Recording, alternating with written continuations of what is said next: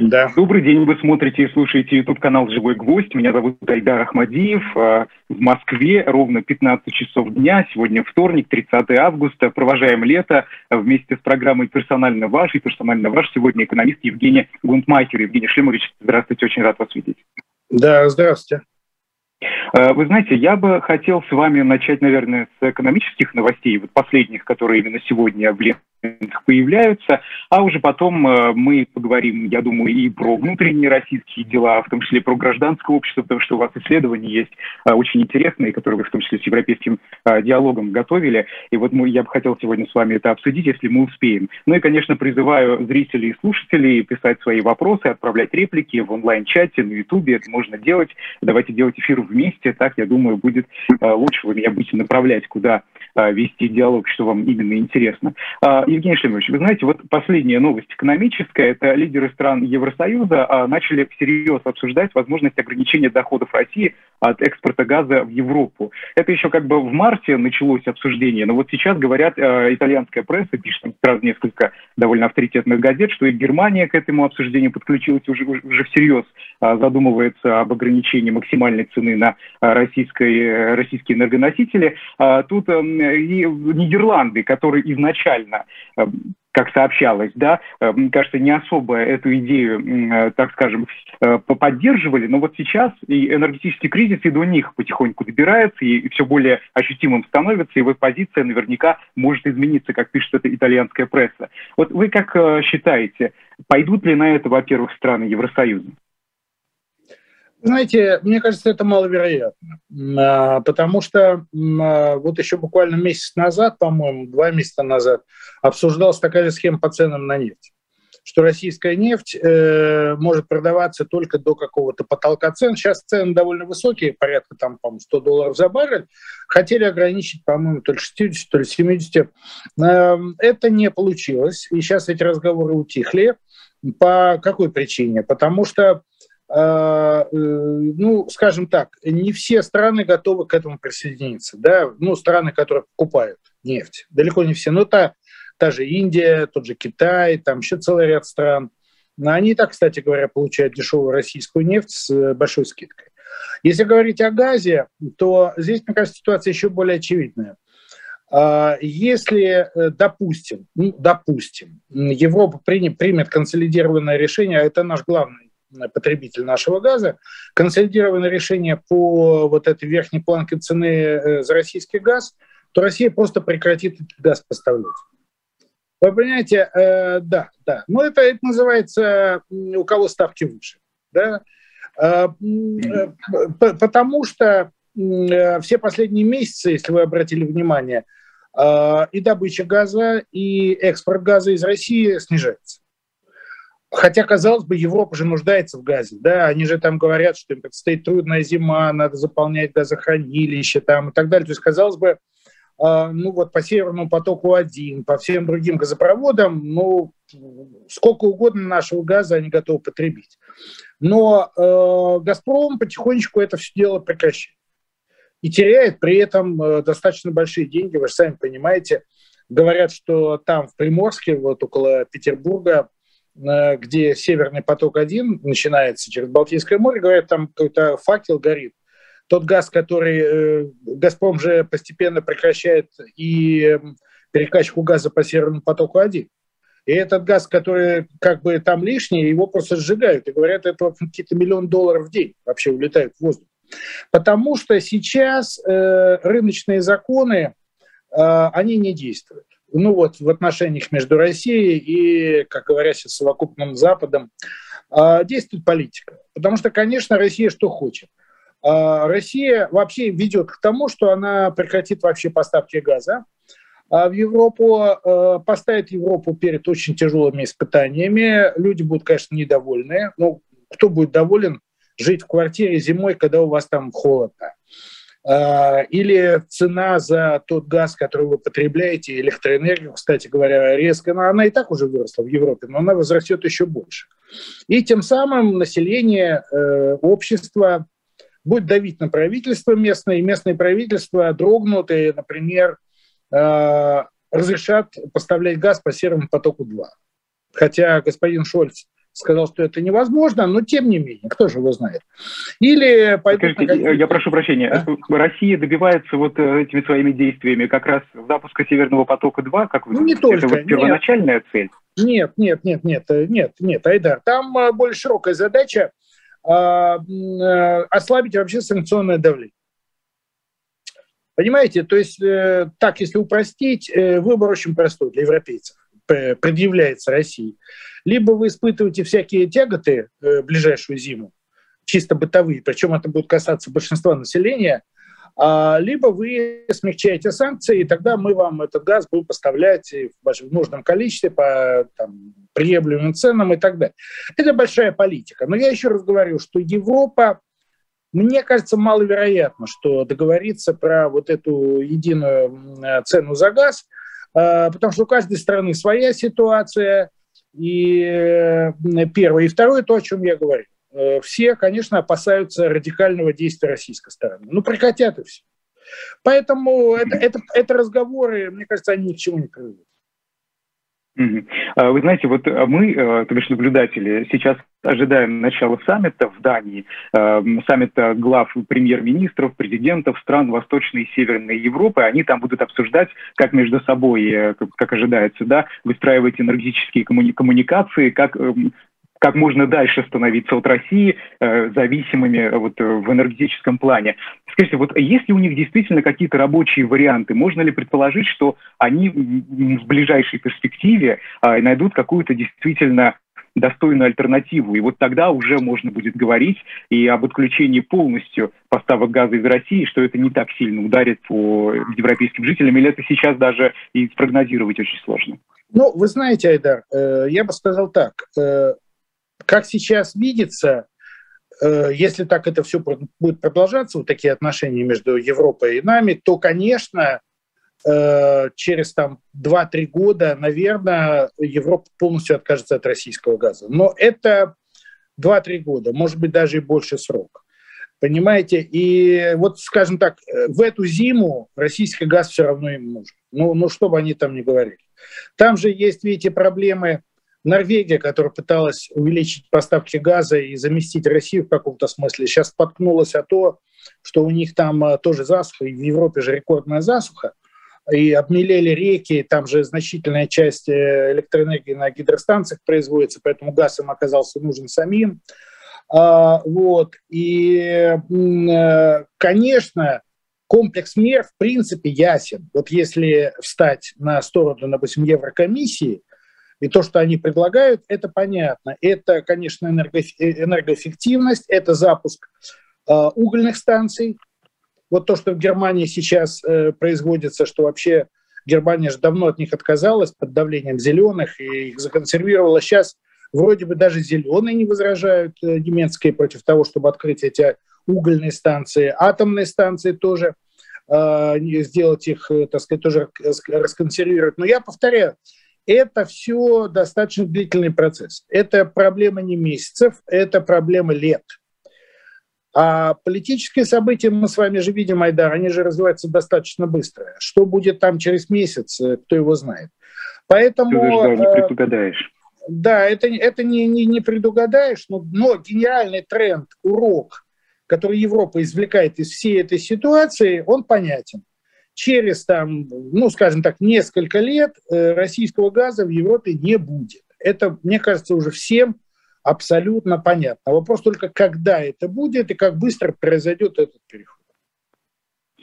Э, вы знаете, на прошлой неделе э, цена на газ в Европе выросла почти на 40%. Мы видели ежедневно новости, там выше 3 тысяч, потом выше 3 200 и так далее. Но вот э, накануне она упала на 17% после новостей о том, что Германия, да и Франция вот сегодня тоже об этом э, сообщалось, э, газовые хранилища заполнили ну, практически до конца, причем досрочно в случае с Германией. Э, скажите, вот эти колебания ценовые, они насколько сильно на самом деле бьют по карманам жителей стран Евросоюза. Как это вот коррелирует? Ну, вы знаете, э, колебания, э, они же на самом деле скорее на всяких там оптовых рынках, э, и они мало касаются конкретного потребителя. Конкретного потребителя касаются, конечно, генеральный тренд. Потому что если там еще два года назад Европа цена на газ в Европе была ниже, конечно, тысячи долларов за вот эти там сколько там кубометров, да, ну, там существенно ниже, там было несколько сот долларов, то э, сейчас это действительно уже доходит до трех тысяч, там за две тысячи уверенно. И вот этот тренд, он длинный, действительно, и он, безусловно, с определенным опозданием, но он повлиял на платежки. Ну, потому что э, газовые компании, они не могут работать себе в убыток, очевидно. Ну, правительство многих стран э, пытается сделать какие-то субсидии населению, там, особенно тем, кто э, нуждается в этом больше. То есть какие-то смягчения вот этой волатильности, да, вот как любят говорить, колебаниями, которые там каждый день происходят, а, они есть. Но э, по сравнению с тем, что было 2-3 года назад, конечно, для людей, конкретных людей цены выросли очень существенно. Люди это чувствуют и жалуются, и уже сейчас жалуются. И у части семей там снизились, э, ну, скажем так, их возможности чего-то тратить на что-то другое, да, а это фактически снижение доходов, оборотная сторона, да. Если раньше вы могли распоряжаться такой-то суммой денег, теперь уже эта сумма меньше – Люди довольно болезненно это воспринимают. Здесь вся проблема только вот в том, а, насколько общество в Европе готово этим пожертвовать ради ну, каких-то идеалов, там, ценностей, о которых там, собственно говоря. Вот это вопрос открытый. Трудно сказать. Вот сейчас мы с вами увидим э, в ближайшее время выборы в Италии парламентские. Это, э, это будет любопытно. Вот они в сентябре, это будет любопытно, потому что Италия тоже подвержена, конечно, вот этим, э, вот этим трендам удорожания жизни, инфляции, кстати говоря, которая там существенно выросла. И на всех ближайших парламентских выборах в разных странах это будет индикатор того, что побеждает. Побеждает э, гражданское общество, да, вот именно гражданское общество, которое э, э, стоит на определенных ценностях, или просто население, которое смотрит в свой карман и которое не хочет терять. Вот посмотрим. А, вы знаете, вот недавно видел статистику по странам Европейского Союза, и там в том числе были страны а, просто Европы, которые в ЕС не входят, в том числе там и Россия, а, и показывалось, сколько процентов, какая доля от дохода среднестатистического жителя этой страны уходит на просто обычную продуктовую корзину. И вот э, в странах Евросоюза в большинстве случаев это не больше 10%. В России это больше, выше 10%, намного выше. Вот я просто примерно пытаюсь понять, если в России, особенно в регионах, растет э, платежка э, за коммунальные услуги хотя бы на тысячу рублей, да, не такой большой рост, это уже для многих становится, ну, можно сказать, катастрофой, учитывая какой уровень пенсии. А если э, примерно такой же в процентном соотношении роста за коммунальные услуги в Европейском Союзе, я думаю, ведь это не так больно для них. Или все же я ошибаюсь? Ну, знаете, есть э, определенные критерии, показатели того, что такое бедность. Но если вот говорить об этих долях э, разных расходов в бюджете семьи, если семья тратит более 50% своих доходов на питание, то по всем э, параметрам, э, оценкам международным, российским, это бедная семья. Значит, э, в этом смысле, э, если, допустим, семья в Германии тратит на продукты, на продуктовую корзину 10% или 15%, то вы сами понимаете, что им очень и очень далеко еще до реальной бедности. Потому, ну, да, ситуация может ухудшиться, потому что эта платежка увеличивается за вот, э, допустим, ну, то, как мы говорим в России, жилищно-коммунальные услуги. Но до 50% это еще очень-очень далеко добираться. Я думаю, что это, ну, скажем так, э, это э, вряд ли это будет когда-нибудь в Германии. Все-таки вряд ли. В России, а, в России, да, в России, скажем так, треть семей точно, если не 40%, тратит на питание порядка 40%. И в этом смысле 40-50%. Есть семьи, которые тратят и больше. Это совсем бедные семьи. И для них, вы правы, Айдар, для них э, повышение тарифов на жилищно-коммунальные услуги, а мы с вами знаем, что они происходят ежегодно, у нас и по регионам это все довольно различается – но э, для таких семей лишние тысячи рублей, которые надо заплатить там за не знаю, там, за водопровод, канализацию, там, за электричество. Э, это очень существенная сумма, потому что эти люди уже часто на грани бедности или в зоне бедности находятся. Поэтому немножко другое ощущение. Вы понимаете, в Европе у них негативные эмоции связаны с динамикой, с тем, что они стали хуже жить, но они не бедные все-таки. А в России и так значительная часть населения бедные. И, есть значительная часть людей, там 20-30%, которые близко к зоне бедности. И вот, э, вот такие вот повышения стоимости ЖКХ, оно не просто дает негативную динамику, а оно просто реально может поменять качество жизни в семье, вы понимаете? Когда вдруг окажется, что вы там какие-то элементарные вещи себе уже, которые вы до этого могли позволить, а сейчас уже не можете позволить. Это, вот, это большая разница с э, Европой. Европа все-таки, если мы посмотрим на доходы населения, э, допустим, сравним тоже Германию Россию, в среднем, конечно, но у, а у них это в два, в три там, раза выше в среднем на человека. Ну, смотри, как считать, понятно, что у них евро, у нас рубли, но если взять цены, э, взять корзины, то там ну, в разы больше, в разы выше уровень жизни. Поэтому немножко разные ощущения, немножко разные картинки. Меня, кстати, заботит больше российская картинка, потому что я здесь, я здесь живу, в России, вот, и здесь э, тренды в этом смысле, они тоже достаточно тревожные. Угу.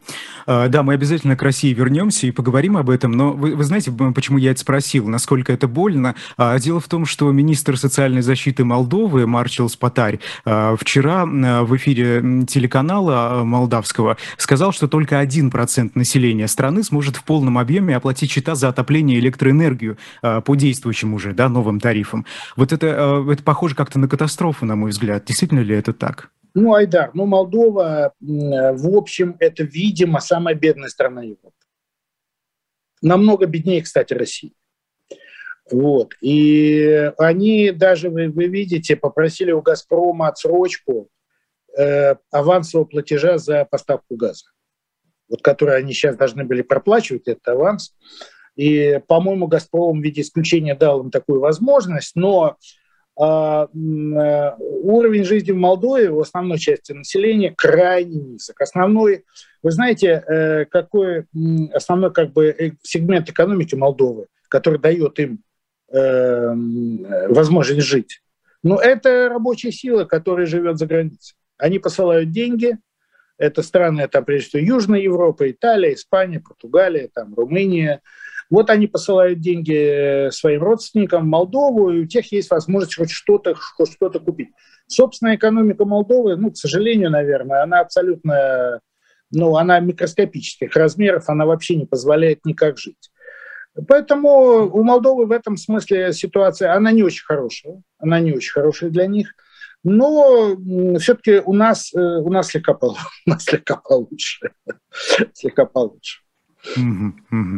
А, хорошо. Вы, эм, когда мы говорили э, совсем недавно про ситуацию в странах Евросоюза, вы э, затронули тему инфляции. И вы знаете, я недавно смотрел тоже сводку по странам Евросоюза и близлежащим странам, и там, конечно, инфляция рекордная в некоторых местах. И, кстати, не только Европа, да, вот, например, э, в Китае тоже инфляция, хоть она там невысокая, кажется, 2,8%, что-то такое было. А в России 15%, в Турции 80%, а, в Молдове, понятно, в Эстонии а, выше 30%. И вот э, смотришь на эту карту, и как-то создается эм, впечатление, что вообще у всех все плохо. Это какие-то единые причины такой высокой инфляции? Нет, нет, нет. Причины разные совершенно. Ну, в России мы с вами прекрасно знаем причину инфляции. Это введение санкций после 24 февраля когда э, оборвались логистические цепочки, многие товары оказались в дефиците, ну и так далее и тому подобное. Это чисто наша российская специфика. А в Европе, да, там высокая инфляция, она рекордная за последние несколько десятилетий, но она связана э, не только с, с подорожанием, допустим, там газа, ну это важно, но это не главный фактор, потому что в, как бы, продуктовой корзине потребления, не только продукты питания, но там одежда, обувь там и прочие европейцы, там процент, связанный с газом, очень небольшой. Это главное последствие ковида. Понимаете, э, когда э, вот эти два года была пандемия, э, многие европейские страны, да практически все, они влили в экономику и в население довольно большие массы Ну, для того, чтобы, помните, там люди теряли работу, были эти локдауны, там бизнес дышал на лад, Ладан, эм, там, ну, известны же случаи, они описаны, как легко там в той же Германии, допустим, малый предприниматель мог получить деньги, которые он терял в результате там, вот, объективных причин, да, связанных э, с той же пандемией. Короче говоря, влили очень значительное число денег, количество денег. Кстати, в Соединенных Штатах то же самое, мы с вами помним. Это вообще триллионы долларов, которые были влиты туда. Ну, естественно, и, кстати, это предвидели, естественно, такое увеличение массы денег, это классическая экономика, а, она вызвала, конечно, увеличение инфляции. Сейчас эту проблему там осознают, и э, э, будет в ближайшее время уже обсуждается в Соединенных Штатах, в Европе проведение жесткой антиинфляционной политики, то есть повышение ставки финансирования, э, там, центральных банков, ограничение денежного оборота, ну и так далее, и так далее. Ну, я бы сказал так, что, видимо, с инфляцией, если будет жесткая политика и последовательная экономическая политика, справиться удастся.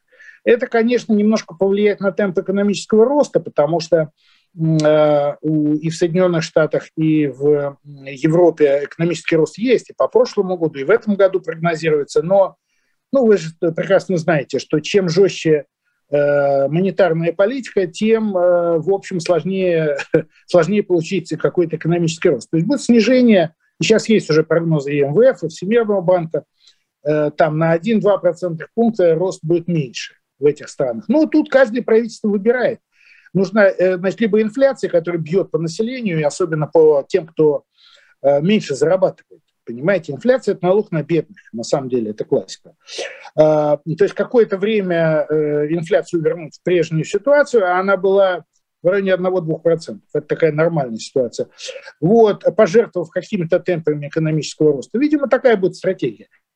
А Россия, я вам уже сказал, но Китай – это более сложная ситуация, потому что надо понимать, что их официальная статистика, ее надо очень правильно читать. Эм, она иногда показывает немножко не то, что есть на самом деле. Это большая проблема для, я знаю, моих коллег-экспертов, которые этим занимаются. Но э, то, что там инфляция повысилась, это факт. В Китае это тоже связано с внутренними проблемами – потому что у них тоже вброс был денег. И, кстати, во время пандемии, вы помните, у них очень жесткая, жесткая была кампания против э, коронавируса. Потом там были сделаны совершенно колоссальные инвестиции э, в китайскую экономику, государственные прежде всего. Это ведь тоже деньги, которые в том или ином виде выскочили на рынок. И, в общем, э, у китайского руководства сейчас есть определенная головная боль, конечно, как Э, даже не, не только с инфляцией немножко, так сказать, ее привести к какой-то норме, но как э, экономический рост обеспечить. Сейчас есть э, тренд, это все признают, к снижению темпов роста в Китае экономического, а для них это смерть подобно, понимаете, потому что для Китая там 2-3% роста, это означает ничего. Это значит, что останавливаются очень многие предприятия, целые отрасли, Э, люди теряют работу. Мы с вами снова же не знаем, информация к нам мало поступает, но в Китае довольно большой уровень социального напряжения. Там время от времени бывают и забастовки, и люди выходят с какими-то социальными протестами на улице. Просто я повторяю, до, до нас эта информация доходит очень скупо. Так что э, это везде, везде, э, везде разные причины. А скажите, насколько велика роль персоны в данном случае? Потому что мы видим э, довольно обширную критику в адрес э, Джо Байдена, например, да, но мы знаем, что э, пандемия коронавируса началась до него, и там и Дональд Трамп застал этот период, и тоже какие-то э, э, э решения принимал в экономическом плане, и, и по экономическим вопросам. Скажите, вот э, можно ли сейчас говорить, что именно там президент США Джо Байден виноват в том, что вот ситуация сегодня хуже, чем она могла бы быть, если бы другие действия действия? Или здесь все же постковидная эра, она никого не щадит и не смотрит, кто именно сидит э, в кресле руководителя того или иного органа? Ну нет, конечно, роль президента, если вы говорите о Соединенных Штатах, да, в каждой стране своя роль президента. А в Соединенных Штатах, конечно, президент, э, он э, имеет очень, очень большое влияние на внутреннюю политику, экономическую. У него очень большие Эм, по крайней мере, до ноября этого года у партии большинство будет э, в обеих палатах Конгресса, и поэтому можно проводить самые разные меры, которые Байден предлагает. Вот недавно там же одним голосом вице-президента, который является председателем Сената, госпожа Харрис, одним голосом прошел какой-то совершенно колоссальный пакет вложений в разные инфраструктурные проекты, там тоже триллионы долларов, которые предложил Байден. А, ну, наверное, это нужно, потому что Соединенные Штаты с точки зрения инфраструктуры, для многих, наверное, это прозвучит неожиданно, да, такая развитая страна, но с точки зрения инфраструктуры там очень много есть провалов. Начиная от социальной инфраструктуры, те самые и, кстати говоря, там те же мосты, дороги и много чего другого, там вообще довольно потопно. И пробить э, вот эти колоссальные, колоссальные деньги, которые, ну, по мнению его команды, потому что, конечно, его действия формирует его команда. Байден, она довольно сильная, те, кто занимается экономикой вокруг него, они считают, что это оживит американскую экономику, потому что появятся рабочие места, там, ну и так далее, и так далее. Люди будут получать зарплату,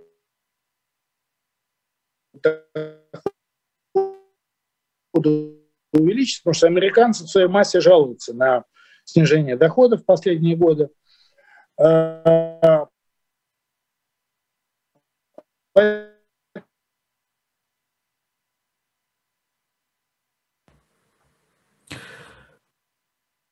Так, э, я не совсем понимаю. На моей стороне проблемы с интернет-соединением были на стороне нашего э, гостя, но, надеюсь, да, вот мне сообщают, что это не у меня, это на стороне гостя какие-то проблемы, но ничего страшного, мы сейчас их а, попытаемся решить, это все-таки прямой эфир, здесь такое случается. Я напомню, а, пока для тех, кто нас смотрит и слушает, это программа «Персонально ваш» и «Персонально ваш» сегодня экономист Евгения Гунтмахер. И вот мы сейчас попытаемся с Евгением Шлемовичем заново связаться. Начали мы с ним обсуждать уже вот практически полчаса в прямом эфире, обсуждаем то, что происходит в Европейском Союзе и в странах и в других странах Европы, да, не только Европейский Союз у нас, это очень важно понимать. А, то, что происходит и с инфляцией. А, кстати, вот кому интересно, а, совсем недавно на телеканале RTVI я собирал довольно такой большой сюжет, он получился, кажется, восьмиминутным, ну, потому что меньше просто не выходит, да, стран очень много, в том числе Китай, Соединенные Штаты Америки, Канада, все страны Евросоюза, страны наподобие Молдовы, Турции, России, конечно же, тоже, я изучал, э, какой примерно уровень инфляции в этих странах, и эм, оказалось, что все вот довольно-таки, знаете, интересно, и э, все это похоже на такой очень глобальный большой экономический кризис, Собственно, с Евгением Шлемовичем мы это и обсуждали. Но пока у нас не получается с ним связаться, сейчас э, попробуем это сделать повторно. А, и, э, кстати, знаете, что самое интересное? Вот если речь идет о Канаде, да, там да, инфляция не такая, Слышите, конечно, высокая, как в Турции. Это не 80% турецкие, да. это не выше 30% Алло. Эстонские, например. Но это все равно инфляция, которая породила а, очереди э, к фудбанкам. Фудбанки, кто не знает, а, это такие благотворительные организации, Айда, э, где можно я получить тут. бесплатно совершенно я еду. Тут, да. Все желающие могут подойти. Это довольно популярно в Соединенных Штатах Америки, в Канаде. А, и вот очереди именно в Канаде э, выросли, по словам очевидцев. Ну вот мы видим, да, какой-то прямой э, прямую реакцию, так скажем, по последствия. Так, Я Евгений Гунтмахер, экономист, с нами снова на связи. Евгений Шлемович, меня слышно? Да, да, я вас слышу, это. Так, ну я почему-то пока э, никого э, не слышу. Не я понимаю, вас слышу. в чем проблема. У меня или не у меня? Я слышу. Так, э,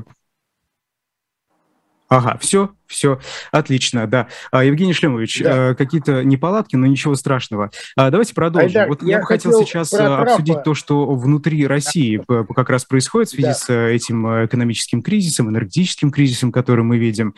Скажите, вот если все же как вы говорите, это когда-то все-таки случится, если не сегодня, не завтра, но через э, какое-то время, через несколько лет, например.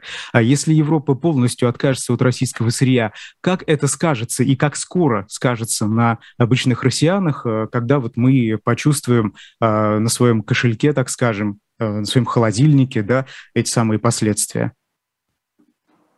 Ну, вы знаете, эта проблема, наверное, может быть одного-двух лет когда значительная часть людей вдруг увидит, что они стали жить существенно хуже. То есть многие сейчас уже это ощущают, но в таких, знаете, ну, небольших дозах. Известно же, да, вот что поведение населения потребительское сменилось. Люди стали экономить, э, как-то покупать более дешевые товары. Э, это, это уже замечено. Но э, каких-то таких очевидных ущербов э, для жизни, когда люди теряют реально доходы, это один-два года. Почему? Потому что государство наше, оно пытается сейчас, конечно, смягчить и будет пытаться за счет тех резервов, которые есть финансовых, они довольно большие накоплены, э, будет пытаться смягчить э, вот эти вот э, вещи, связанные с потерей работы или там с, ну, допустим, переходом на неполную занятость. И какие-то вот такие вот точечные вещи, такие программы, я думаю, будут. Но до бесконечности вести такие программы, ничего не делая для того, чтобы экономику оживить, невозможно. Понимаете?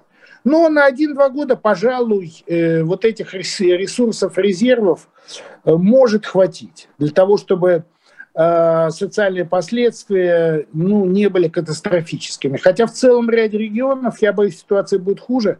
Ну вот возьмите Кемеровскую область, да, они сейчас много говорят. Ведь с 10 августа введено эмбарго на покупку российского угля Европой.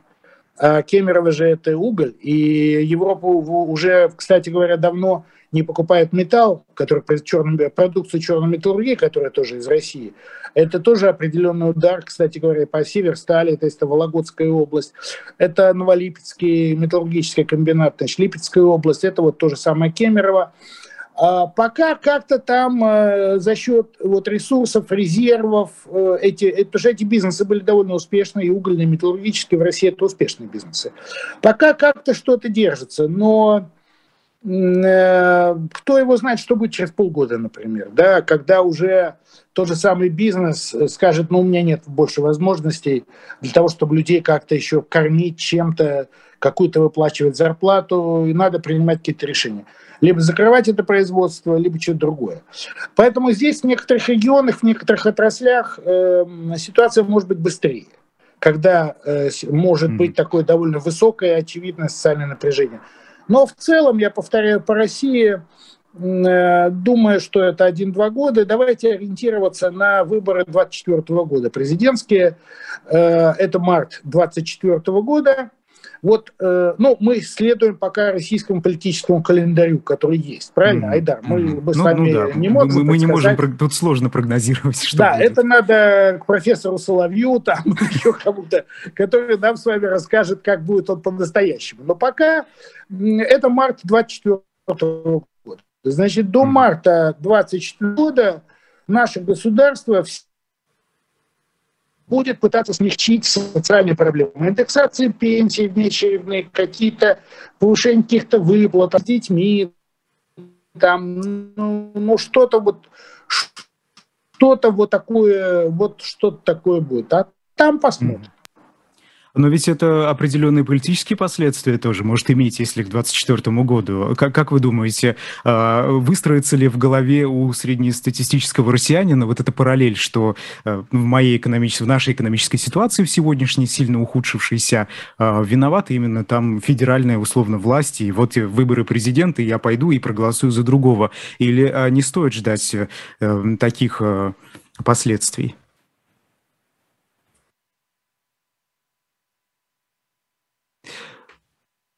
Так. А, это э, мне говорят, что снова проблема не у меня, ну ничего страшного. Вы знаете, э, как правило, интернет э, подводит в самые интересные моменты, когда один из самых интересных вопросов, на который искренне хочешь знать ответ, я уверен, что и многих тоже ответ этот интересует, вот именно тогда связь и прерывается, и мы с вами видим вот это. Ну, ничего страшного, давайте продолжим с вами тогда э, говорить и э, обсуждать что-нибудь экономическое. Э, пишите в чат, вы можете, я напомню, отправлять свои вопросы, отправлять ваши реплики. Я уверен, что э, вот вы, как э, как раз э, жители там России или э, других стран, Евросоюза, Соединенных Штатов или чего-нибудь еще, может быть, мы что-то какую-то страну не обсудили, вы можете э, вот оттуда как раз, э, понимаете, из общества совершенства рассказать, что происходит в экономическом плане, насколько ситуация за последние полгода, давайте вот такой срок возьмем, сначала а, так называемой специальной военной операции в Украине, как изменилась ваша а, жизнь, насколько а, стал более тонким кошелек и так далее. А вот и к нам вновь возвращается да, экономист Евгений Гунтмахер. Да, Евгений Шлемович, ну давайте тогда да. продолжим. Я, я понял, да, ваш вопрос, Айдар. Я думаю, что нет. Снова же вот в этот э, период до марта 2024 года такой связи в основном не будет. В основном не будет такой связи, что в том, что люди стали жить хуже, э, виноваты какие-то там э, конкретные персонали внутри страны, я думаю, нет. Потому что есть очень много же, э, так сказать, наша пропаганда работает очень э, интенсивно и достаточно эффективно, и в общем, э, объяснений человеку, почему он живет хуже, связанных с какими-то внешними факторами, их более чем достаточно. Наши люди пока верят, ну, например, что это Запад виноват, что они вот атакуют Россию, э, мы сейчас вынуждены вести вот эту специальную военную операцию, мы должны тратить больше денег на нашу армию. Э, ну, много чего такого. И все-таки основная масса людей все-таки верит. И социология, кстати говоря, это, это показывает. И вот запаса вот этой веры, я думаю, много, достаточно много. Поэтому я не вижу здесь никаких э, политических последствий э, со стороны нашего населения, которое может вдруг, знаете, так открыть глаза, сказать, ну, слушайте, вот мы стали жить хуже, давайте-ка мы тут власть поменяем. Нет, я думаю, я думаю, этого не будет. Этого не будет. Политические процессы в России, как показывает вся наша история, Айдар, mm-hmm. и даже советская, они происходят наверху.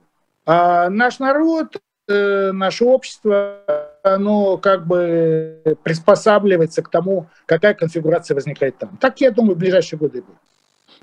Вы, кстати, сказали очень интересную, на мой взгляд, вещь э, про то, что люди будут все больше да, думать о том, что Запад виноват в их ситуации.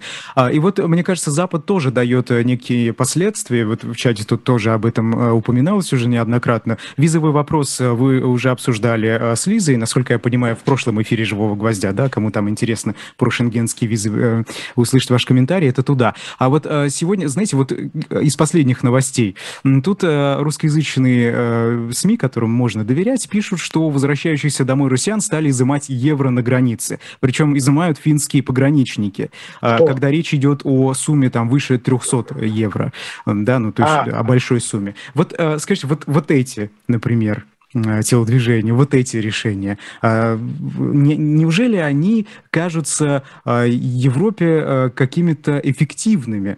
Или здесь какие-то другие мотивы есть?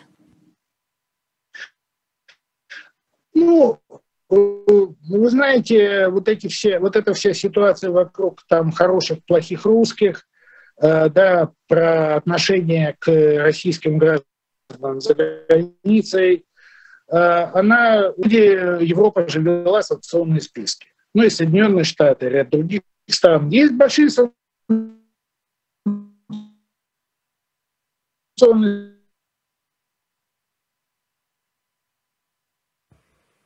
Ну вот.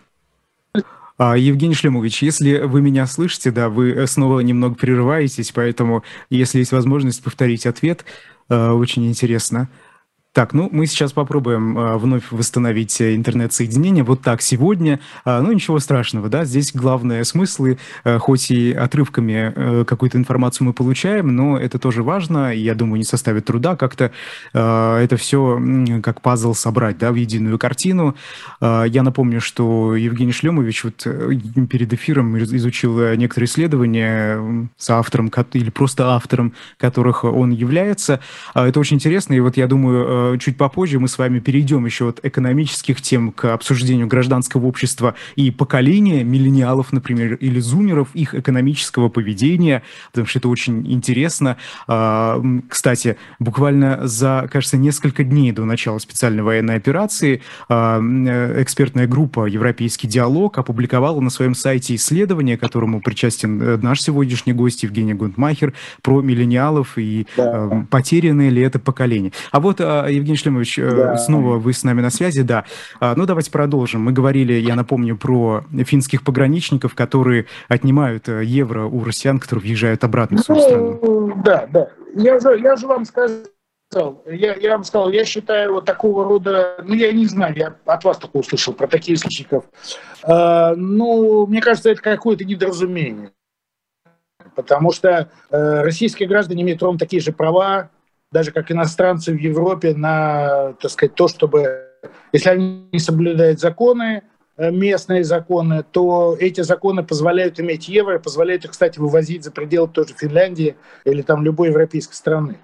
Э, тем более 300 евро, ну это какая-то совсем небольшая сумма.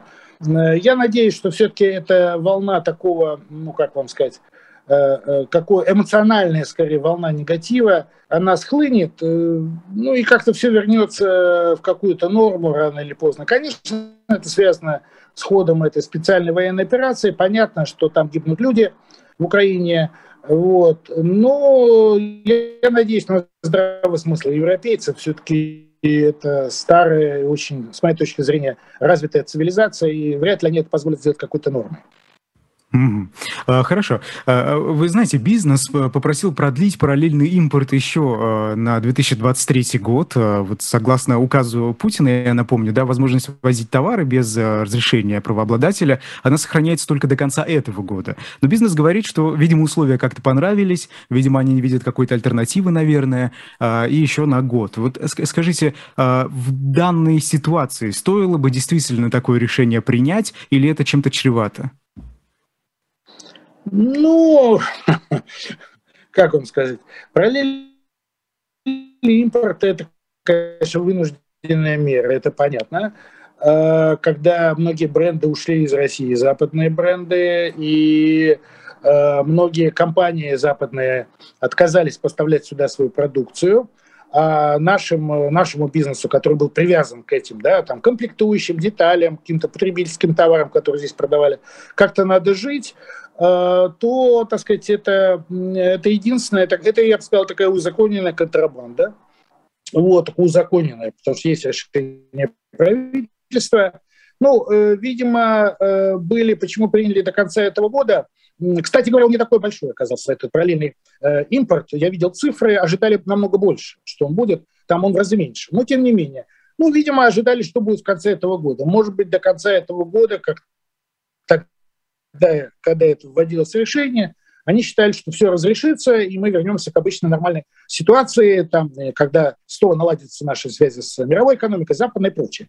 Ну, теперь очевидно, что это вряд ли. Я думаю, что все ближайшие годы, вне зависимости от того, как специальная военная операция там будет идти, вне зависимости от этого, мы от э, многих западных вещей отрезаны. Это понятно. И потребительских, и каких-то технологий, там, комплектующих и прочие всякие дела. Поэтому и попросили, чтобы этот параллельный импорт э, продолжал, продолжался. Я думаю, правительство к этому отнесется позитивно, хотя, я повторяю, с точки зрения, ну, как бы, такой цивилизованной торговли, а, это нарушение очень многих пунктов. Там, и интеллектуальных прав, э, ну и много чего другого. Я там небольшой по этому поводу специалист, но даже само название, вы же понимаете, что такое параллельный импорт. Это такой, знаете, эвфемизм красивый, параллельный. Да? Но это означает, что он не очень легальный. Скажем так, с точки зрения э, тех, кто производит эту продукцию там. Да? Вот. Ну, видим там э, с нашими кинотеатрами классический пример, да, когда отказываются сюда поставлять новые фильмы э, производители, а они как, каким-то образом сюда заводятся, заводятся и все-таки их там показывают. Ну, в общем, это не от хорошей жизни, и вы знаете, э, экономика, которая очень сильно зависит от вот этого параллельного импорта, это плохо. Значит, эта экономика находится в очень тяжелом, в очень тяжелом положении и не имеет особых перспектив. Угу.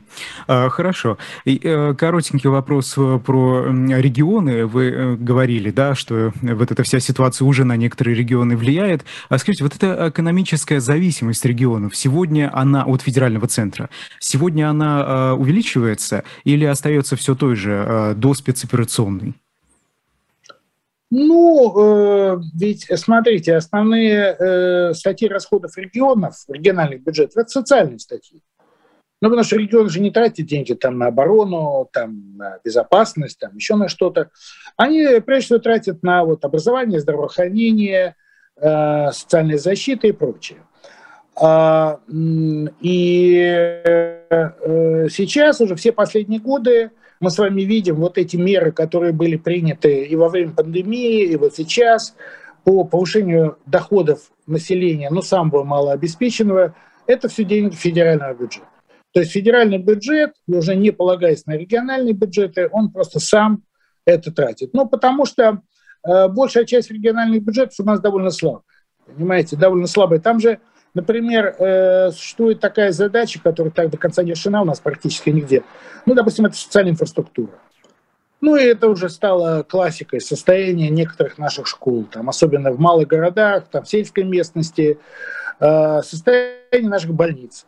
Вот там премьер-министр э, Мишустин, помню, приехал в Курган, там в Курган приехал, ну, почти сразу после своего назначения. Ну, вот его завели в какую-то больницу, он ужаснулся.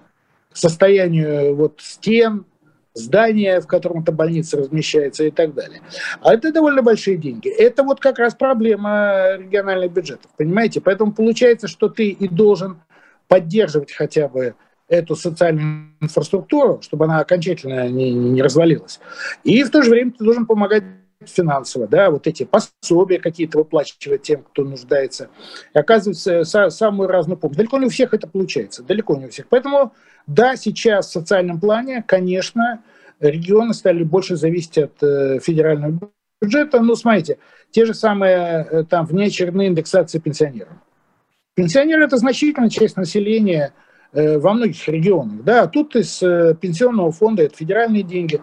Вот э, людям приходит дополнительно, там, ну, помните, там, э, либо 10 тысяч рублей, либо там вот на 10% повысили. Вот, поэтому, да, зависимость такая, такая зависимость есть. Она стала больше, безусловно. А, хорошо. Американские экономисты а, Аджимуглу, например, да, вот в своей знаменитой книге а, про то, как политические и экономические институты экстрактивные, э, инклюзивные и так далее рождаются, как умирают, вот э, описывали, что процесс перехода от экстрактивность, то бишь, то бишь закрытых экономических институтов к открытым, инклюзивным, это довольно нелегкий и, главное, долгий процесс. Скажите, в России насколько вообще вероятно, э, что такие экономические институты открытые будут созданы в ближайшее время или там при определенных общественно-политических изменениях, да? А, и сколько времени это может занять, учитывая то, что мы уже а, имеем? Может, можно как-то вот частично а, трансформировать или будет достаточно просто реформировать политические институты, и тогда экономически они сами по себе себе станут инклюзивными? Ну, вы знаете, в России вообще уникальная ситуация, если следовать вот э, этим, э, э, ну, этой теории про э, институты, внутренние, внешние, открытые, закрытые и прочее. А дело в том, что мы открылись к миру в 90-х. Мы, э, наша экономика, она, кстати, была не до конца закрыта в советское время. Ну, конечно, в 90-е годы были сняты все ограничения – и мы, в общем, э, смотрите, у нас резко возрос импорт к нам, не только потребительских товаров, но и тут у нас появились те же автомобили, автосборочные заводы, еще какие-то производства, которые вроде бы наши, да, они принадлежат там иностранному капиталу. И, ну, наш экспорт тоже развивался. И э, у нас вот возник, возникли элементы рынка, конкуренции, хотя не конца, но тем не менее. Поэтому конечно, э, в 2000-е годы мы перешли в 80 а, причем, кстати, я могу сказать, что Всемирный банк, по-моему, это было в 2000-е годы, признал даже, по раньше, признал Россию рыночной экономикой. Ну, это, то есть, по совокупности всех критериев мы официально были признаны страной с рыночной экономикой. Что такое рыночная экономика? Это открытая экономика, вы же понимаете.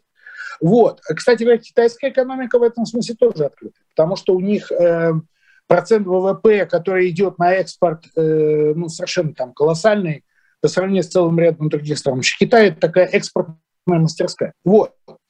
А что касается политических институтов, ну, в 90-е годы была попытка ровно так же сформировать и открытую политическую систему, конкурентную, со сменой власти в России, мы это с вами помним. Э, но она, в общем, не удалась. Мы сейчас это с вами видим. И э, в этом смысле сейчас мы стоим на неком перепутье, потому что, э, вы знаете, я бы сказал так, э, так, таких экспериментов, я не помню в мире, чтобы открытая, в общем, рыночная экономика, сейчас ее загоняли обратно э, усилиями изнутри и извне, ее загоняли обратно вот в какую-то модель закрытой экономики. Вот импортозамещение, вот это, которое совершенно ну, как вам сказать, это люди не понимают, что это такое, потому что это вообще термин где-то там, по 19 века, не позже. Вот, это уникально, потому что обычно все страны мира идут от закрытой экономики постепенно или, или рывком идут в ту сторону. Мы сейчас, э, ну, видите, какие-то идут попытки нас как бы вернуть обратно. Я не уверен, что они будут успешны, потому что, мне кажется, мы за 90-2000-е годы да, в общем, до недавних пор мы э, довольно много сделали для, для того, чтобы э, экономику сделать открытой. И если ее загонять обратно, то это может вызвать какие-то очень тяжелые экономические и социальные, конечно, последствия. Да, это годы, мы с вами об этом говорили, это не завтра. Но я, например, не вижу, в каком году у нас начнется экономический рост. То есть, ну, я не вижу. В следующем году консенсус, прогноз, что не будет экономического роста, спорит только о, о том, какое будет падение. 24 год, многие считают, тоже не будет. Ну что, 25 год, но ну это очень далеко. Это такая перспектива, которая в России, вы сами понимаете, вообще не просматривается. Вот. А, политическая система, да, она у нас не удалась, она у нас, безусловно, закрытая. А, вот. Но здесь такое, такое очень сложное соотношение. Вот, понимаете, сейчас многие спорят, ну вот сейчас действительно, допустим, произойдет возвращение к демократии, там, э, выборы, сменяемость власти и так далее, у нас расцветет экономика. Не факт.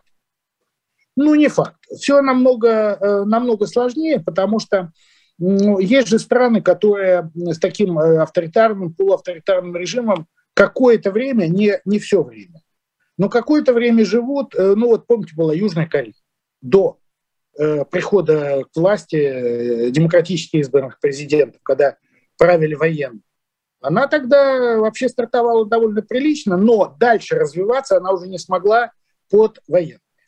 А, или вот мы с вами берем тот же самый Сингапур, да, там приводят многие примеры, хотя, ну, Сингапур совсем маленькая страна, тем не менее. Да, авторитарный был режим, да, экономика стала развиваться очень, очень быстро, но сейчас, э, ну, мало кто это видит, знает, мало кто интересуется Сингапуром, но там сейчас вполне э, понятные тренды на демократизацию жизни. Ну, вполне понятные тренды. Вот, и, э, ну, возьмите Тайвань, кстати, о котором в последнее время много говорят.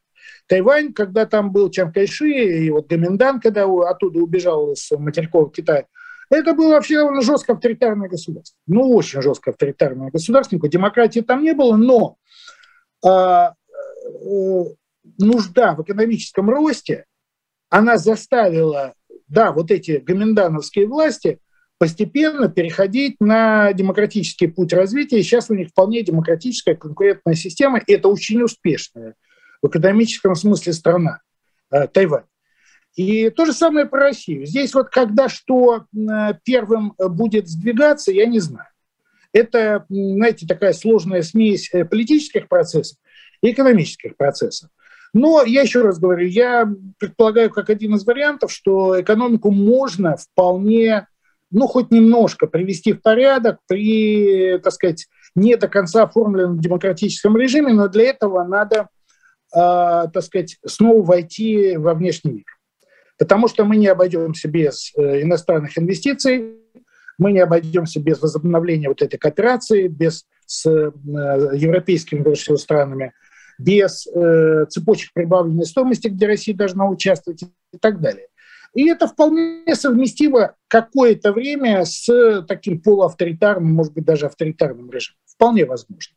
Но как это будет у нас, трудно сказать. Трудно сказать. Угу.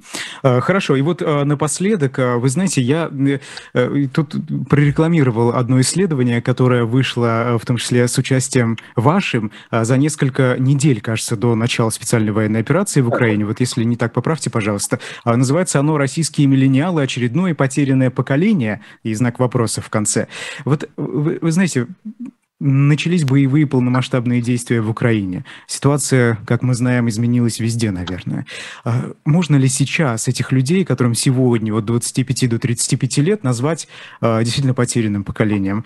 А, как изменилось их экономическое поведение? Как оно будет меняться?